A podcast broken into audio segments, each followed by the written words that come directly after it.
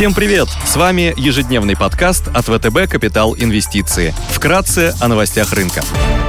Глобальные рынки. Внешний фон с утра позитивный, фьючерсы на S&P 500 в нулях, Euro Stoxx прибавляет полпроцента. Развивающиеся рынки растут на одну десятую процента, японский Никкей в плюсе на две десятых процента. Китайский рынок растет больше, чем на 1%. Девелопер Evergrande избежал дефолта и успел перевести средства для выплаты купонов по долларовым облигациям до окончания льготного периода. Стоимость барреля нефти марки Brent снизилась до 84 долларов, торгуется по 1786 долларов за унцию. Доходность по десятилетним гособлигациям США выросла до 1,68%.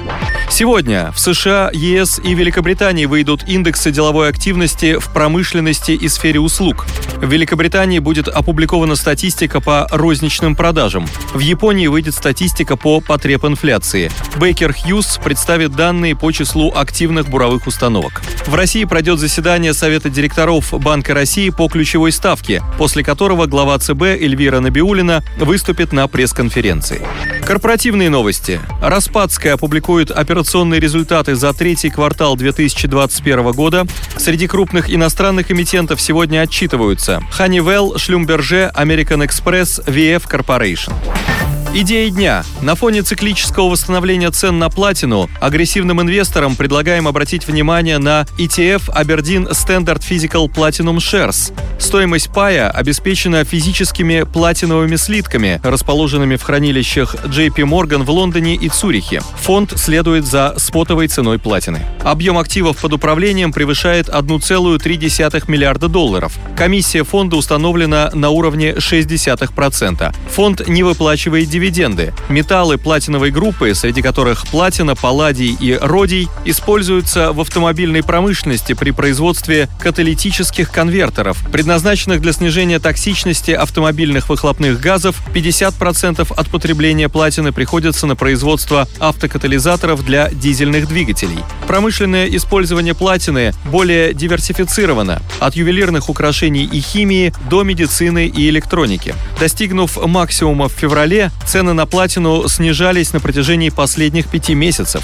Февральское ралли произошло на фоне бума в автомобильной отрасли после кризисного коронавирусного года и реализации некоторого объема отложенного спроса. Однако вскоре после этого в результате масштабного дефицита на рынке полупроводников автопроизводителям пришлось значительно сократить поставки, что негативно повлияло на цены металлов платиновой группы. В течение последнего месяца цены на платину начали постепенное восстановление. Драйвер Драйверами дальнейшего роста могут стать нормализация ситуации на мировом рынке полупроводников и рост спроса на ювелирные украшения в преддверии Нового года и Рождества. На ювелирные украшения приходится более 25% от всего спроса на платину. В долгосрочной перспективе импульс ценам на платину может придать развитие технологии водородных двигателей. Так, крупнейшие производители автомобилей Audi и BMW уже занимаются разработками прототипов пассажирских автомобилей на водородных альтернативных топливных элементах, параллельно с аккумуляторными автомобилями в рамках подготовки к энергопереходу и отказу от ископаемых видов топлива.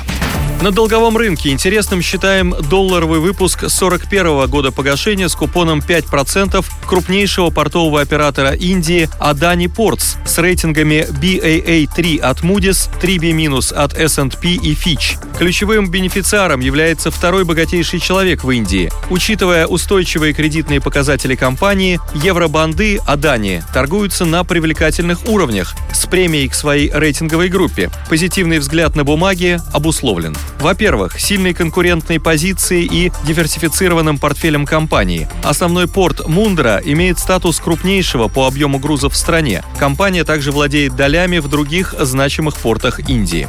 Во-вторых, надежным уровнем ликвидности и умеренной долговой нагрузкой. Компания имеет хороший доступ к внутреннему и внешнему рынкам капитала. Adani Ports стала первой в Индии инфраструктурной компанией, которой удалось привлечь финансирование на 20 лет. Кроме того, улучшение эпидемиологии эпидемиологической обстановки и дальнейшее возобновление экономической активности в Индии обеспечат рост спроса на услуги портовых операторов.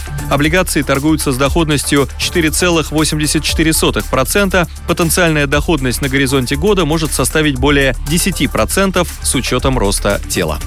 Спасибо, что слушали нас. Напоминаем, что все вышесказанное не является индивидуальной инвестиционной рекомендацией.